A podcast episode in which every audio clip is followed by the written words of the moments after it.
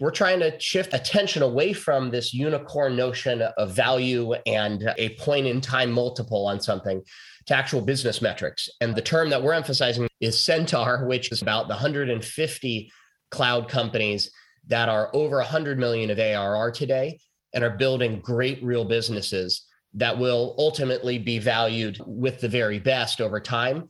But independent of current market fluctuations, are building fantastic companies. If that's the focus, you get to great monetary outcomes ultimately as well.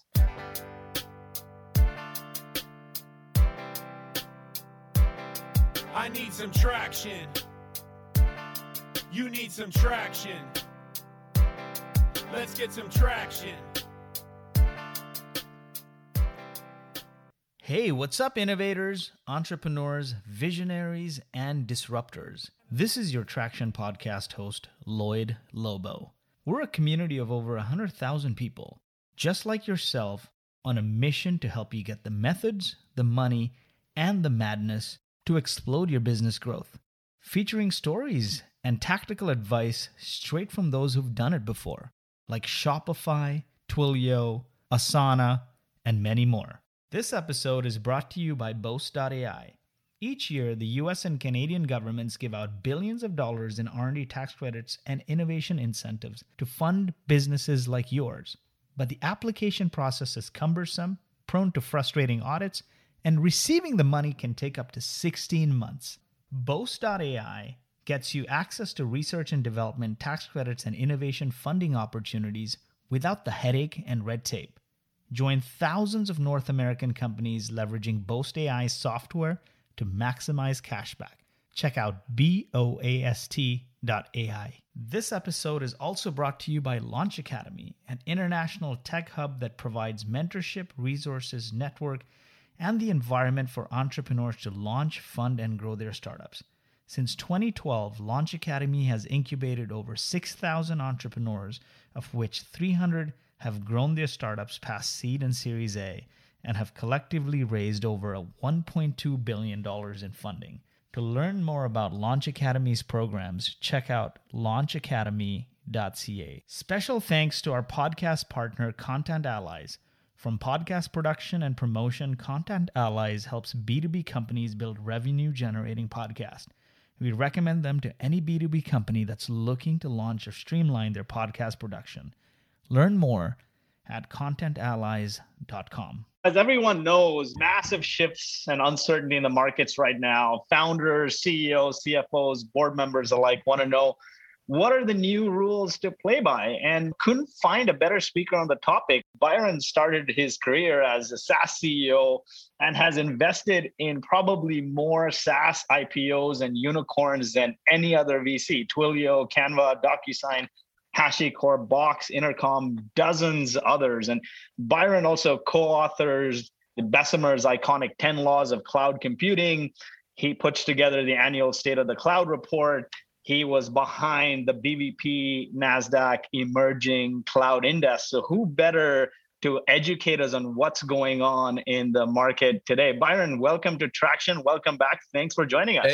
Thank you so much for having me. I should also add that I was a CEO years ago, buried in my bio, and actually weathered one of the pullbacks many years ago. So I have some deep empathy and uh, some uh, battle scars and experience going through a market pullback in the CEO seat as well, which unfortunately may be increasingly relevant these days. Also, awesome to see the, the broad range of people coming in. I'm watching the chat light up here from Dubai and Florida, all across uh, the Western US, Toronto, et cetera, UK, France. It's super exciting to see this broad community coming together here. Byron seen our journey when we were doing pizza nights and then the first conference. And so he's seen that journey. And I had the privilege of working with Byron in a company he incubated out of Bessemer's office. I was there for two years. And I would say, hands down, if you're raising money, Byron is the best VC on the planet, the most helpful VC, and somebody that if you have Byron on your board, I still remember I'd asked him at a board meeting, Byron, make these intros, please,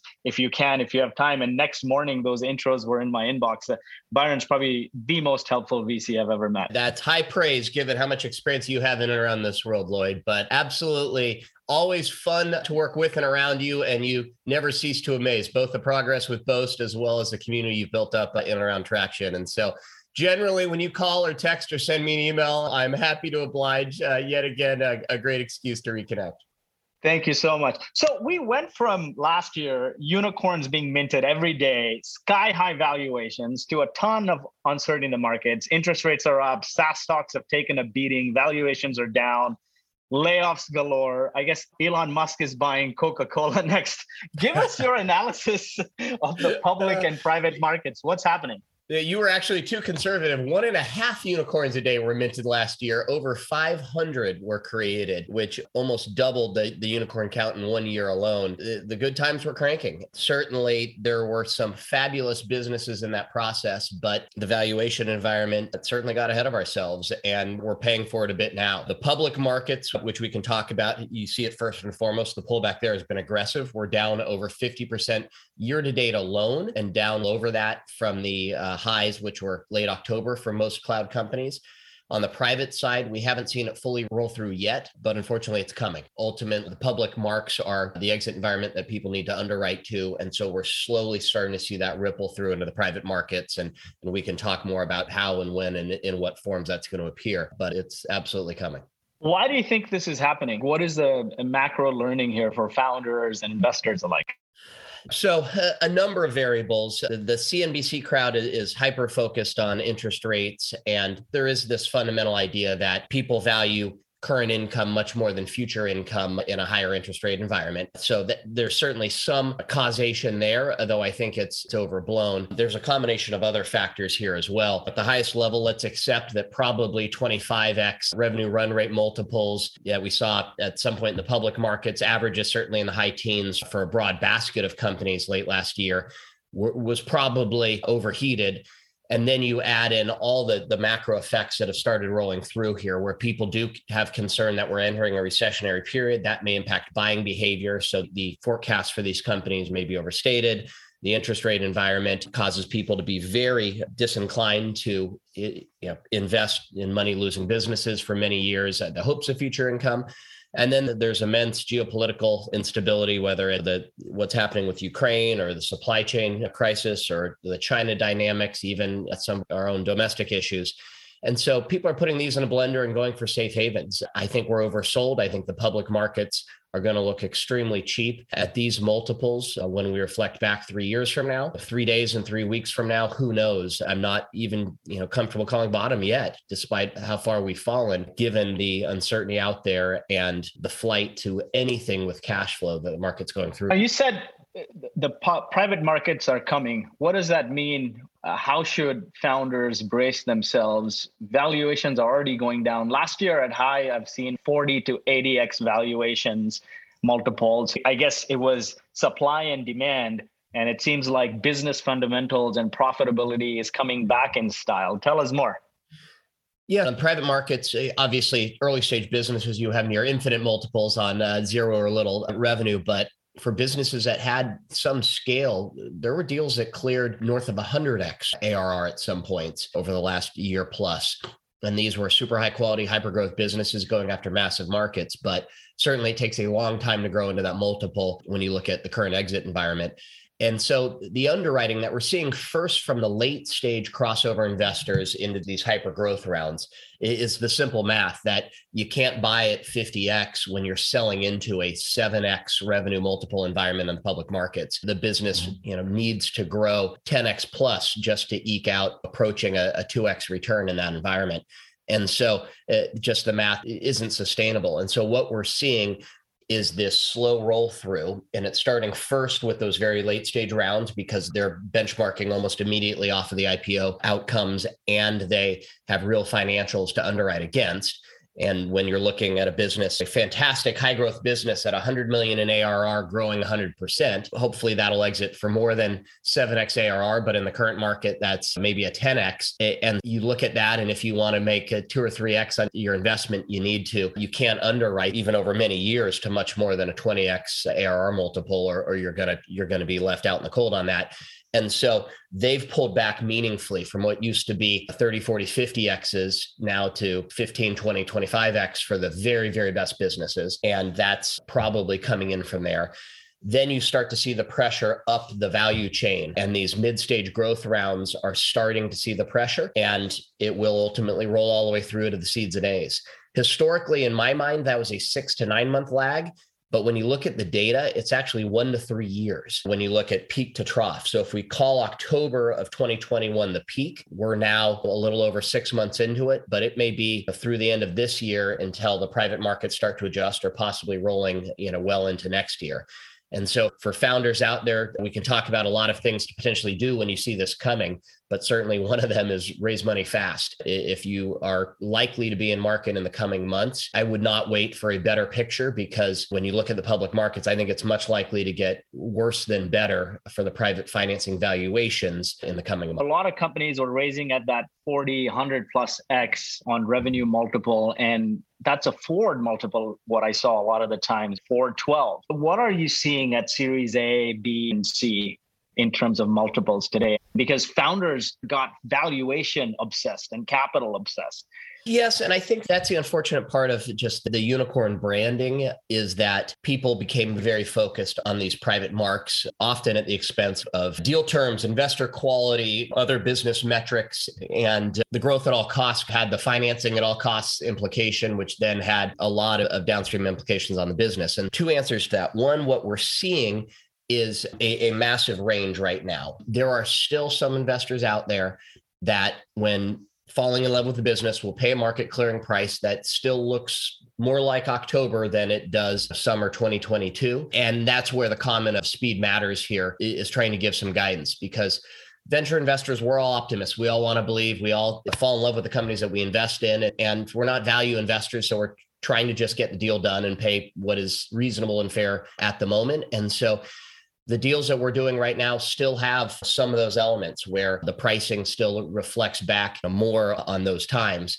But I certainly would take that money, put it in a drawer, and do your best to change the mindset in terms of deploying it and to come at this with an efficiency mindset where you really are trying to get that cash on cash payback from that capital within two years, which hopefully is within your cash cushion window so that you can actually compound the value of that even at the expense of some growth rate because your cost of capital is likely to go up in the coming months and so the ability to turn that and have the balance sheet strength when maybe some of your competitors don't will be an asset at the growth stages, the valuations are more in line with the public market. Earlier stages, it's still probably October 21. What is driving decision making in VC at say seed and series A versus growth rounds?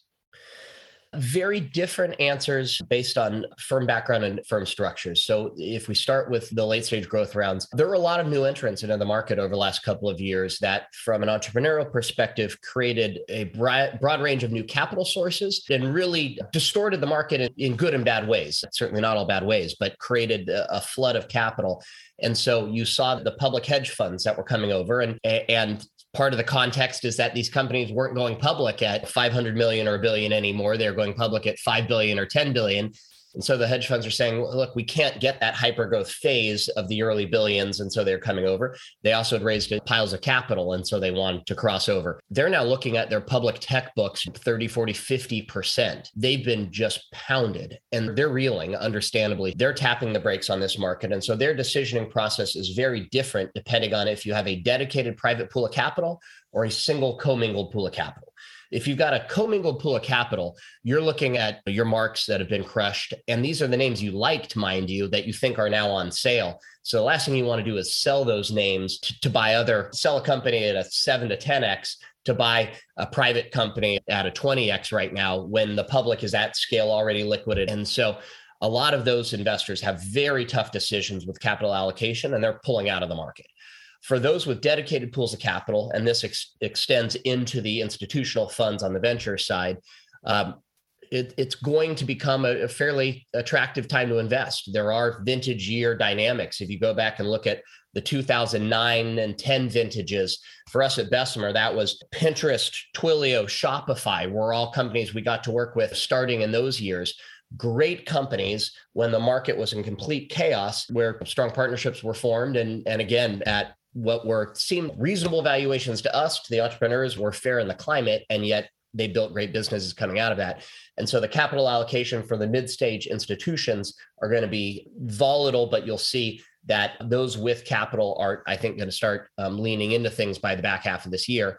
And then for the solo GPs and for the super angels and seed funds, very different dynamics based on their own capital sources and, and frankly, net worths. For folks that have single threaded stocks that they were, were funding it with, that were wealthy founders or entrepreneurs from successful companies, They've seen that pressure for folks that were funded by a collection of those individuals. They're likely going to have a lot less capital to play with in the coming months. And so I, I do think, unfortunately, that you'll see a large number of those investors exit the seed market, and it will add some pressure in terms of less capital and fewer funding providers in that ecosystem a year from now by necessity.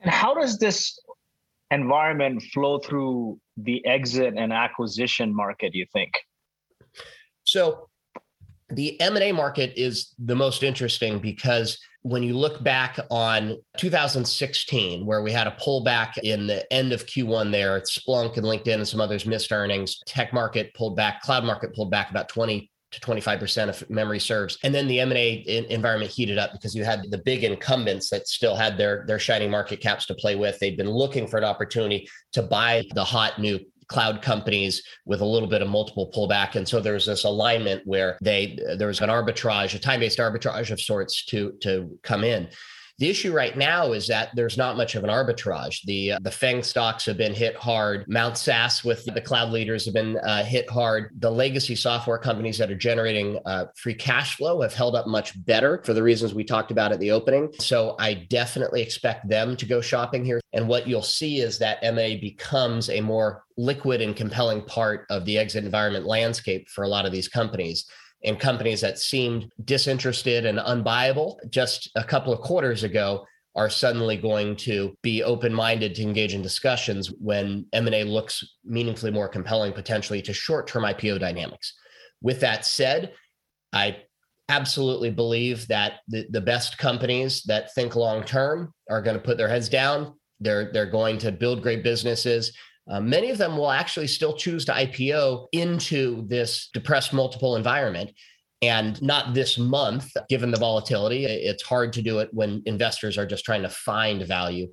But roll forward a couple of months, and I absolutely hope that some of the, the best companies do choose to still go public. There will be headlines that say company X rate goes public at a down round, and it'll imply all sorts of bad things, which is crap and unfortunate because what the the journalists in most cases will not capture is the fact that their public peers are off over 50%. So if they're only down 30% from their last round private financing when they go public, that's actually a really good outcome. But that'll be a couple of days. It'll be noise in the market. And then fundamentally, these companies will roll forward. And it will be the very strongest that go public, not weakened companies, which unfortunately some of the headlines may suggest in the short term. Now, you're still very bullish on the cloud why and how long do you see this phase lasting? The transition to cloud is permanent and real. It is probably the single biggest macro technological trend of my investing career and of the coming years in front of us and it's certainly the biggest uh, trend in software in our lifetimes. And so this transition is real permanent and massive. The execution on these businesses is still spectacular you look at the pure business metrics of these companies, even the public ones that we're talking about that are trading in, in single digits now, they're growing well north of 30%. On average, they're generating positive free cash flow and, and they are driving this replatforming in the industry. And I think we're still in the early innings. We're at 10% global penetration of IT spend by cloud, and there's a lot more ahead. This is a valuation question first, second, and third. This is all about investor substitutes and the, a need for cash anxiety about current income, and a rotation, in my view, an over rotation into cash flow generative safety stocks. When you step back, the metrics that we still care about most, and we actually have just released our 2022 State of the Cloud report, we're trying to shift attention away from this unicorn notion of value and a point in time multiple on something to actual business metrics. And the term that we're emphasizing this year is Centaur, which is about the 150 cloud companies that are over 100 million of ARR today and are building great real businesses that will ultimately be valued with the very best over time, but independent of current market fluctuations are building fantastic companies. And as entrepreneurs and as board members and investors, if that's the focus, you get to great monetary outcomes ultimately as well. I love that centaur with the ARR at the end. I think if I caught that uh, versus unicorn. Indeed, couldn't avoid the pun and the fun with it. And yes, it's this idea of a massive scaled entity. Now you sit on a variety of boards from seed through IPO boards. At the seed Series A stages versus growth stages, what is driving conversations? Is it still triple, triple, double? Is it rule of 40? What advice are you sharing with founders? Every single board meeting I've been in year to date, public and private, the discussion has been around this growth versus profitability trade off and how aggressive to lean into the growth plan. And without exception, the discussion has been should we you know tap the brakes a bit on hiring to generate more cash flow or to burn less in most cases as uh, most of my companies are still very much in investment phase uh, that conversation is being replicated across my partnership it's being replicated across the venture industry and it's being replicated across the, the public and private boardrooms across the, this full community that our chat group represents here. That's a question of the day. And it makes logical sense as cost of capital is starting to go up for these businesses. You need to be more pragmatic about cash stewardship and also rate and pace investment. And at a high level, absolutely, the growth goals remain primary. And to the extent that a business can compound value over many years, that's the most exciting and compelling way to build value, but you have to be super focused on those payback periods. And my advice is twofold. It's be very return oriented and think about the CAC to CLTV payback ratios and then the CAC payback ratios within months, not multiple years. And then to think about financing and cash management with a, a big window ahead of you. And I'll tell you, years ago, as an entrepreneur coming through one of the prior recessions, I always had the zero outside capital plan where always knew what would we do internally if we couldn't raise another penny and we needed to coast into break even. Where would we tap the brakes on hiring or spending? Where would we actually do some cutbacks, starting with outside vendors, discretionary spending and on, on marketing or other things?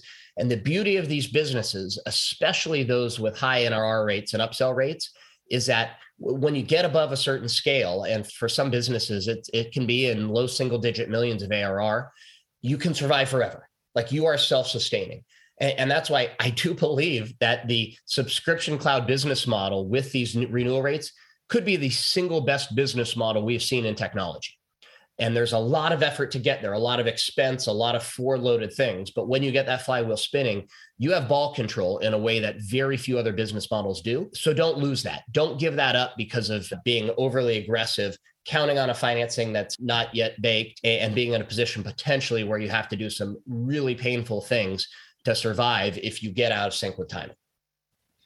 So in, in this market now to continue to raise, as you said earlier, founders, if you're raising, raise now, raise fast, don't wait for times to get better.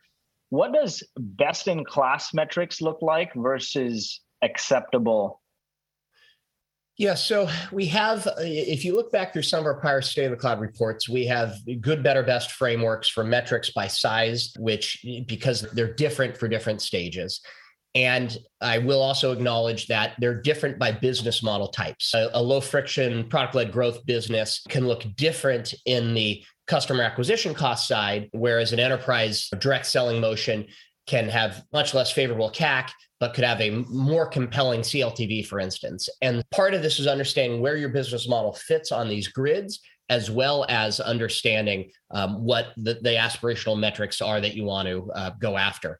And so at a high level some things that i would share. Certainly growth rate and i do love the this notion of trying to still be in a hyper growth world while being cash efficient and that the triple double type mindset definitely should be the aspirational north star in the early days where possible. The cac payback period what we like to see is sub 2 years and for plg businesses or smb businesses ideally sub one year. And we go further and we gross margin adjust that because um, we want to see the actual kind of cash optionality payback of that. And so a gross margin adjusted payback period within those timeframes. And then from a renewal rate standpoint, we definitely are looking for businesses north of 100% net renewal rates, inclusive upsells. And the most compelling businesses early on are at, you know, 130, 140, 150 NRRs plus. And that's where you see, especially the land and expand businesses, where you can build through users and consumption and departments.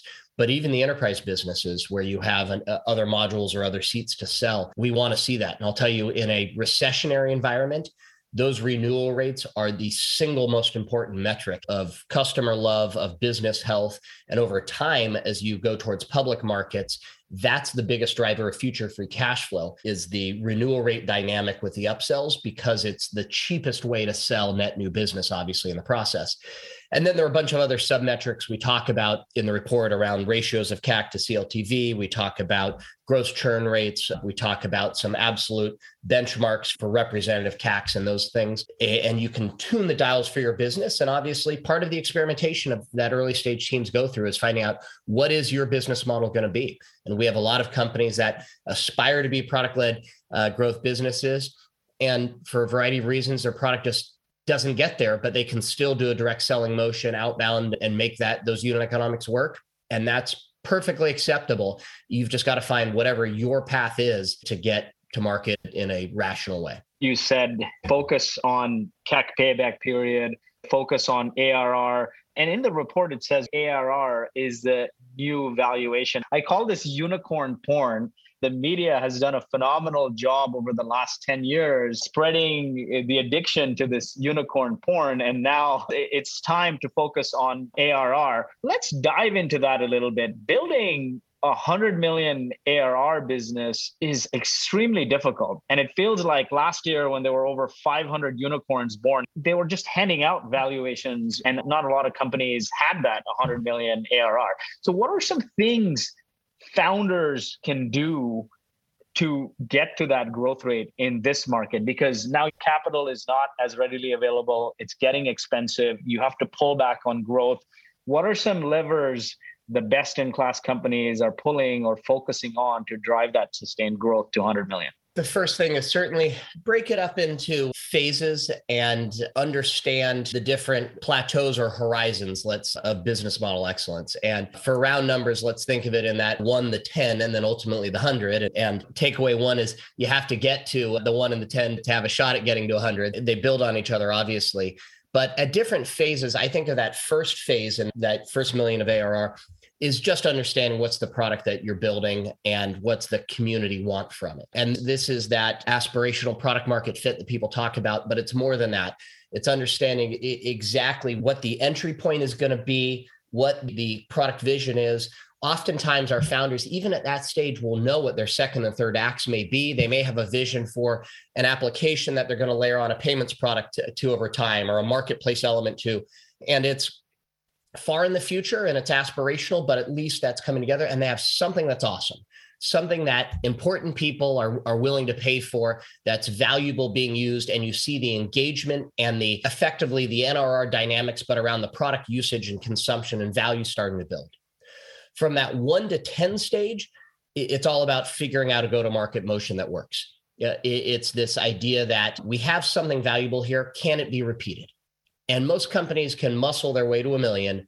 It's hard to muscle at least efficiently your way to 10 million. What you need to do there is is have your first sales reps in a repeatable way or have a really tight funnel in a plg motion often with a sales assist through it where you can start to get some repeatability and build up this idea of what unit economics look like. And obviously we found a lot of companies that, that don't have a penny of revenue that are just concepts or that have early revenue. And that point, it, it's all theoretical. You're on a whiteboard with five different models and ideas, and you're, you're constantly testing and iterating, working through it. When you start to get into the millions of revenue, you've got some hypotheses, you've got some pods of selling units that are starting to get their legs and ramp up. And that's usually when the business is funded to get into scale mode. When you're going from 10 to 100, it's absolutely replicate and hyperscale that first model. And you're probably starting to think about your second act. And we talked about this two years ago in the State of the Cloud report extensively because we think people underestimate and in some cases are, are slow to think about that next phase. And the beauty of these cloud businesses is, is how the adjacencies from a product side can compound.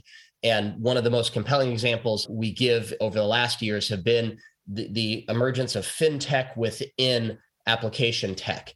And this comes from our work with Shopify early on. A Toast in the restaurant, it has payments embedded deeply within it on the private side, ServiceTitan in our portfolio, which sells mobile and and cloud software to plumbers, uh, HVAC, electricians, pest control, lawn control, roofing, et cetera. You go down those industries, and now a field technician, a field ops person in your house can not only give you an estimate, but can take a credit card payment. And it's a better experience. It's a much better integrated closed loop app experience, just like a Shopify checkout at in your cart or Toast paying for your restaurant order in the moment and these are massive business extensions, often doubling net TAMs for these businesses. And thinking about those early in that 10 to 100 million ARR range so that you're starting to lay the seeds so that then you can build on it. And I think when the markets stabilize, we're going to see businesses that are going public again as they cross that 100 million ARR mark. And you want to have that investment in that next horizon starting to take place while you're still private, because that's messy, that's entrepreneurial, that's iterative. And you'd much rather do that um, in the private markets than the public markets. And I think it's one of the most compelling reasons why many of these companies have chosen to wait a bit longer to go public so that they can start to get really the platform part of their business nailed and that next horizon. And for companies that are thinking Centaur and beyond, that's where you want to just get your team and your product and your processes in place so that you have that next part of the business and hopefully you can still grow in the high double digits in some cases into the triple digits at scale in a repeatable way if your market allows it. What are some best examples of second acts you've seen? I love that second act and it's a good framework. As you're approaching 10 million and you're trying to make this journey to centaur think of a second act. Does the second act need to be bigger than the first act? Because if it's just incremental then it's a feature. It's not really a second act. So uh, does it need to be significantly bigger than the first act? And what are some good examples of second acts you've seen in your portfolio? It varies a lot by company and market. The payments examples, I think, apply to some of these application side, but I'll go to Twilio back in the early days. We were fortunate to be seed investors in them, worked with them from the very early days, and they went broad to multiple acts pretty quickly from SMS to voice to video to push messaging, acquired SendGrid into Twilio, added email. And so this idea of there was value in having multiple communication channels that were integrated in a single platform so that then they could provide the multi-channel capabilities and that meta of orchestration and quality of service and things and so their conclusion was they needed to go to multiple acts very quickly because the sum of the parts was much better, much more valuable to their customers than any single channel. And so in their case, they took it as not necessarily that uh, the scale needed to compound, but what they want to do strategically is decide what's the easiest entry point, what's the most logical, lowest friction offering up front, and then walk down the path where they incrementally build on each other. And so the same analogy with apps and payments, I think it would have been very hard for Service Titan to start with a payments app in the field. But when you already have the shop owners running on your software, and you have then the mobile technicians when they add the mobile app as one of their second acts, in the field with this on a on an Android phone, an iPhone, and, and a, a tablet, what have you, then you've earned the right to layer in payments. And the same thing I think is true with Toast when they added the mobile takeout as one of their second acts and then connected that with payments, which already existed. You had this compounding effect. And they need to be large enough and strategically important enough to be worth the effort. And so, in that regard, your opportunity cost is hugely valuable, and the distraction risk of misplaced second and third acts can be damaging. I think in that regard, it needs to be big enough to be worthwhile. But if you've bet right on your entry point market you can scale that up hopefully deep into the hundreds of millions of ARR, if not billions. And therefore, your second act can draft on that and be a subset of it as long as it's a, a complementary addition. And obviously, the, the other segment I'd, I would mention is in the application side, adjacencies are often very powerful. And what you see from early leaders like Salesforce themselves is they will start with essentially a sales cloud, a subset of sales capabilities, build into a more complete sales cloud, then have a marketing cloud, a services cloud, and, and walk down the adjacencies. And that's a fairly typical older school way of doing it as well, but also correct and valuable. I was just checking out Service Titan's website, and Ara and the team have come a long way. It seems like now they were going towards this journey of building the operating system for the for that industry, and then it was just a natural fit to add payroll processing and, and payments and maybe lending down the road. Is it crucial though to be an operating system like Honeybook for your customer to be able to squeeze this out?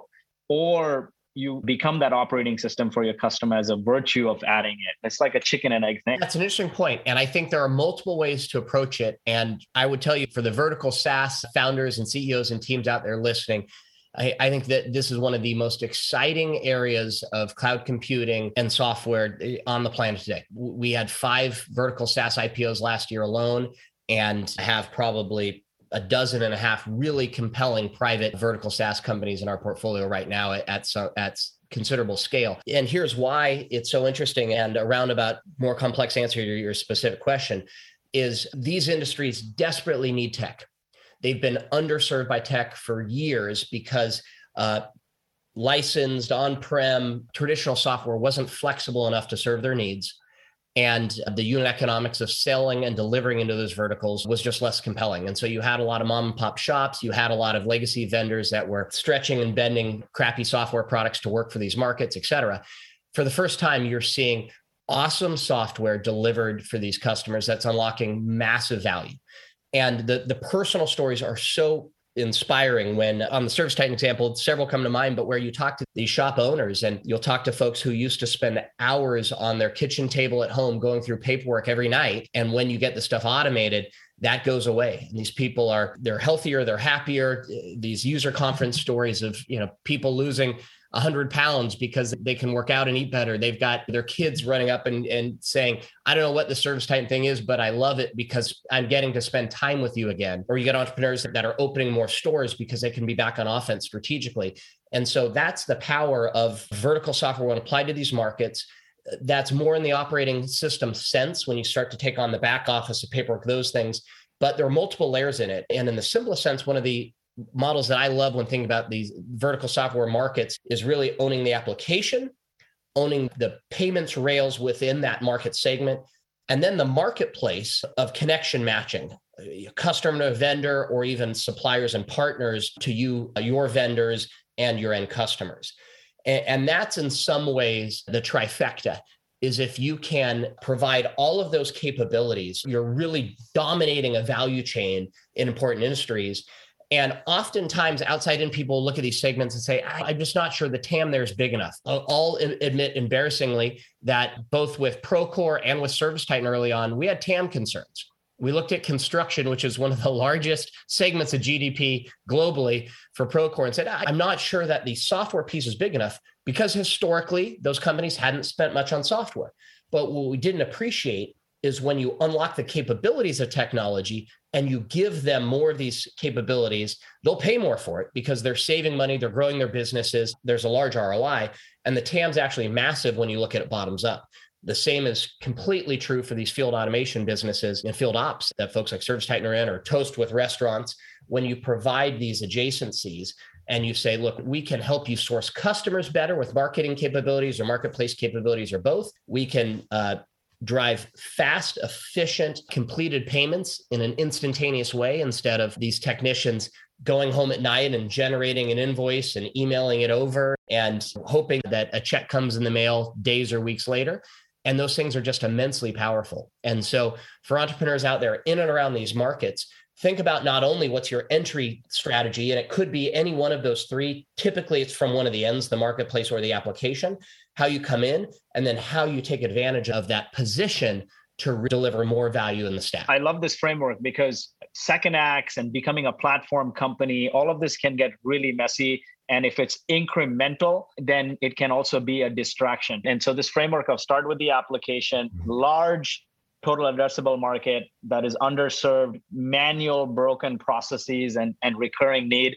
Then, as you get to 10 million, start seeing if you can do the payments and then eventually become that marketplace. When is the right time to have that platform mindset and become a platform company? Because nobody's interested in throwing their apps in your marketplace or getting connections when you have no customers. Totally valid. And you need to be at some scale, both in terms of letting your customers guide you there and just being able to underwrite it. And companies like, uh, like a Gainsight or a Guild, it was probably as we approached the 100 million ARR mark and they both started to think about second acts. In the Gainsight case, it was moving into the customer experience category, small acquisition, a build out, thinking about the platform pieces there. With Guild, it was it's very much about layering in the worker capabilities, broader learner capabilities. They're they're in the education vertical and skills and work training more broadly. And another example of this, I would say maybe in that range. Think of it as that that 10 to 100 million ARR, those broad guardrails. In the Twilio case, as, as I alluded to, it was earlier, and that was specifically because they believed the multi-channel communications piece was going to be core to their vision and their customer value prop. In the case of some of our later stage companies, DocuSign, it was much later because their core act took them pretty far on the e-signature central point and then they moved into more of this collaborative document mindset and system of agreement mindset but that came later. And so i readily accept that there are different answers for different businesses. You could step all the way back and say if, if you could be uh, google and get to billions of revenue and free cash flow off of a single simple product and much of what they tried to do beyond that for years was just wasted capital and time then of course run that playbook but in most cases in enterprise software, what we see is, is th- there's a complementary nature to these second acts that makes your first act better, stickier, more strategic to their customers. And certainly the unit economics start to feed on each other in a positive way from that investment. There could be a line between founder shiny object syndrome versus truly prioritizing a second act. What advice do you share with founders as they start thinking through this? What are some common landmines you see? Churn, stretching the product too much, and not listening to customers when you get out of sync.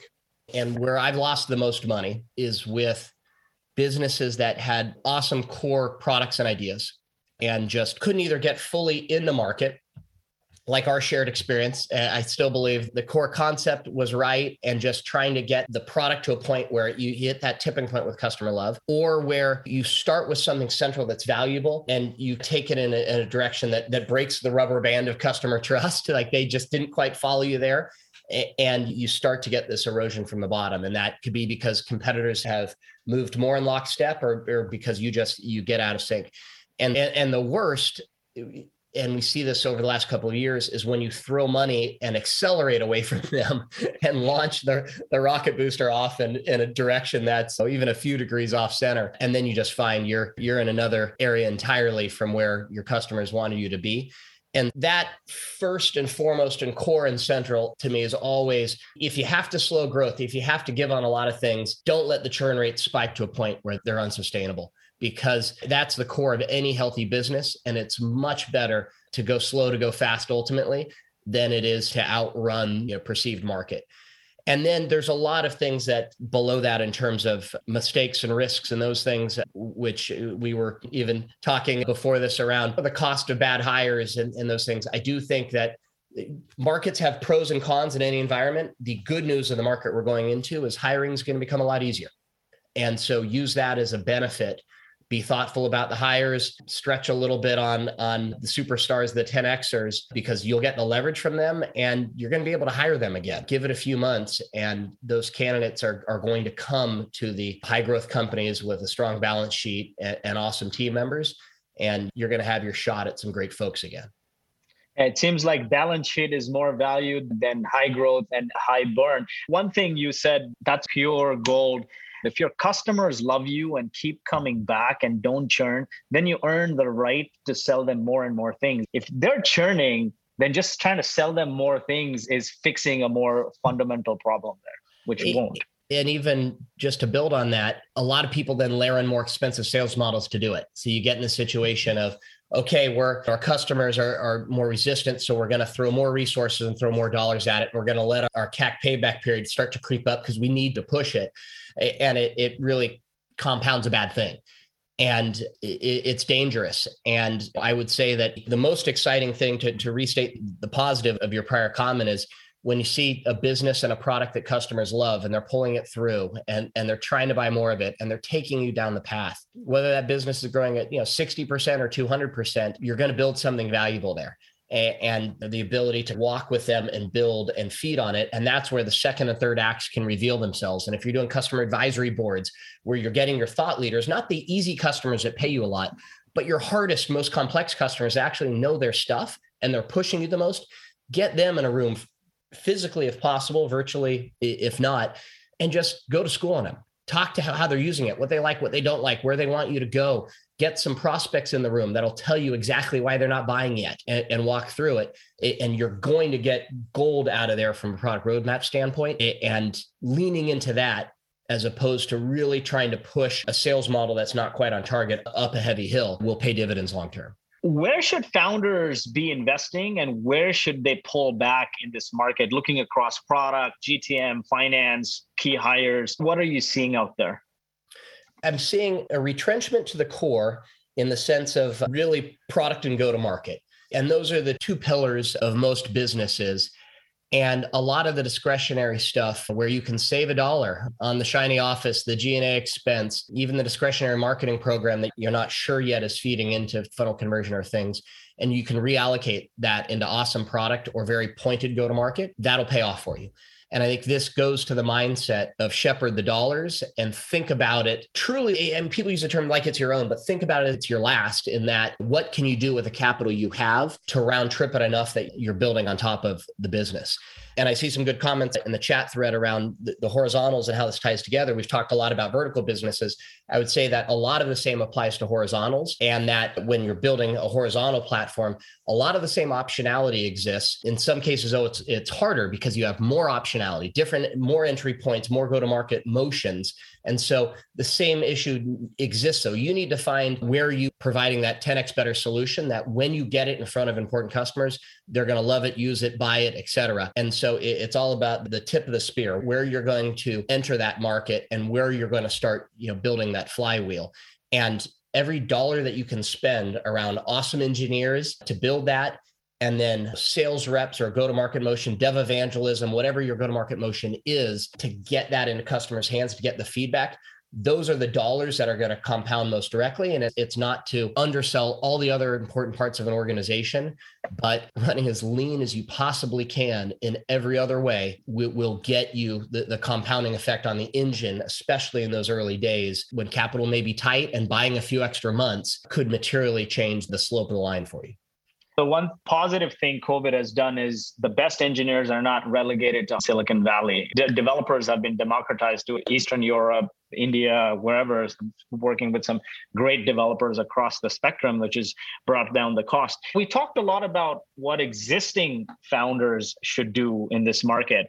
What about new founders in this market just starting out? How would you advise them? Would you want them to focus on one app, one vertical, or you say, no, you know what, keep your job, don't start anything? Great businesses are started in all market cycles. And so I absolutely believe it, will be a compelling time to found businesses still, largely because of these other positive attributes of the cycle, including ability to bring in team members and those things. I would stretch some things on the margin more than you ordinarily would, which is flesh out the idea as much as you can while still on the paycheck of someone else. And not in an insincere or IP infringing way, certainly, but use your evenings and weekends to sketch things out, have discussions, talk to people, really bake the idea as much as you can to preserve every dollar and every minute of time to dive into the idea when you're ready. Have those discussions with team members really work through it talk to prospective customers to understand their needs flesh it out as much as possible before making the jump. When you do make the jump uh, understand that financing's probably going to be meaningfully harder and your friends that did it or maybe you've done it before where just jumping out on the strength of your resume and or the idea was enough it's going to be harder. And so have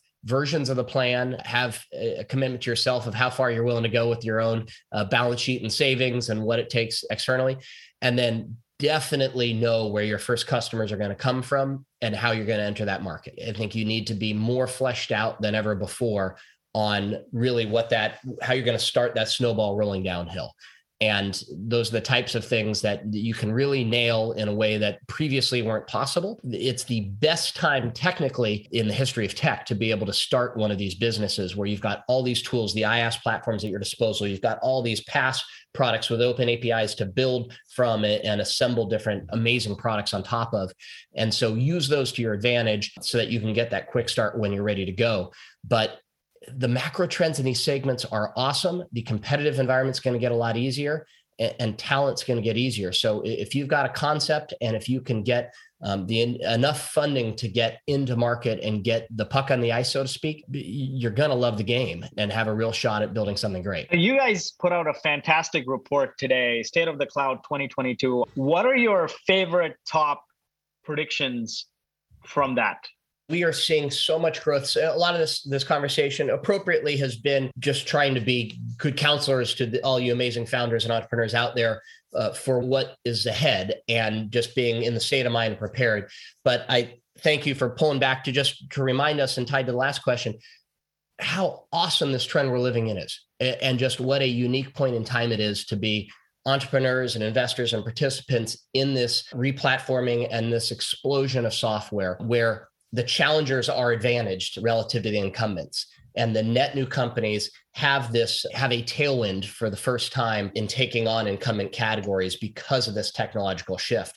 And the others have baggage that need to deal with an inertia. And so the report talked a lot about the globalization of cloud a lot of the accelerants within the markets. One of the counterintuitive things we even talked about was finally the emergence of channels. We do think that these marketplaces among the major IaaS platforms um, will finally start to be distribution channels for companies. This will hopefully simplify the go to market motion, and great products will be seen, discovered, and pulled through Amazon, Google, um, and Microsoft and their various marketplaces. And one of our hopeful predictions is that we're seeing much more of that start to take place, and product discovery becomes easier for great products. What was one prediction from last year that didn't work out? Channels was one that has underperformed for years and is finally taking hold, but we didn't include that in the prediction list last year. We talked about AI last year, and I would say that it's taking hold, but slower than we hoped and expected. And it's fascinating what's happening. I mean, just look at OpenAI and what the capabilities of GPT-3 and soon GPT-4. It's just amazing mind candy what's possible now with these frameworks. And so we're just starting to see those present themselves. And we're seeing some companies built on those that are doing some mind bending things, that are seeing some awesome market growth.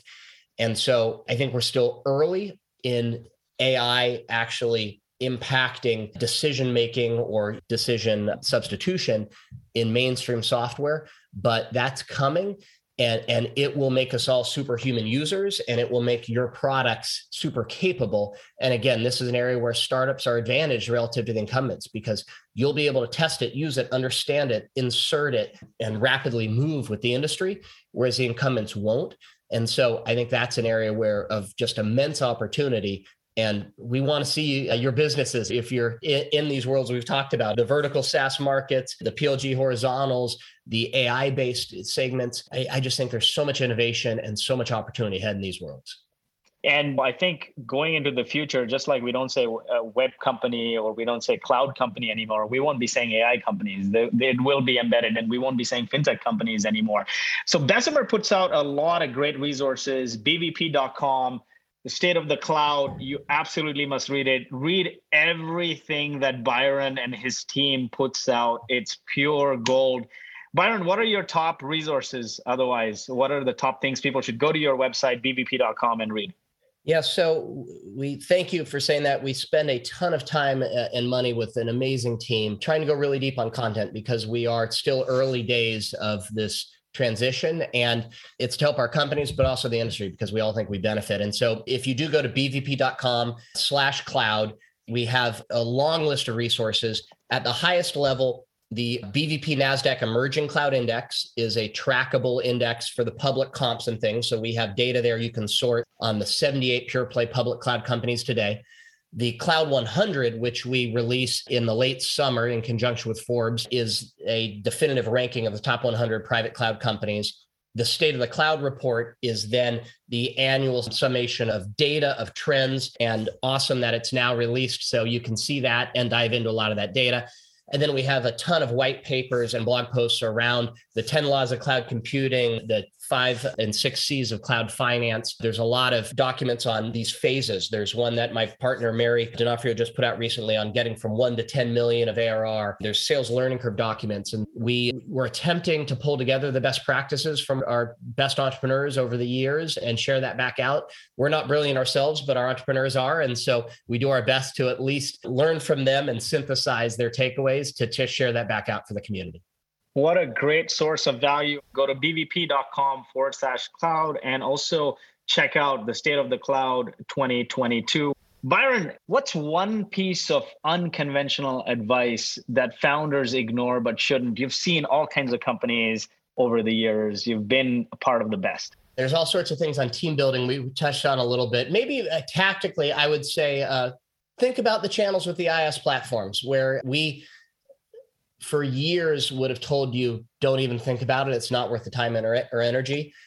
I think looking into what aws and azure depending on if you're more smb oriented or more enterprise oriented is probably your starting anchor. What they can do for you from a distribution standpoint could be helpful. We're investors in tackle which is one of the companies that helps with that onboarding but but there you can go direct and there's other ways also. But i think that is starting to become real.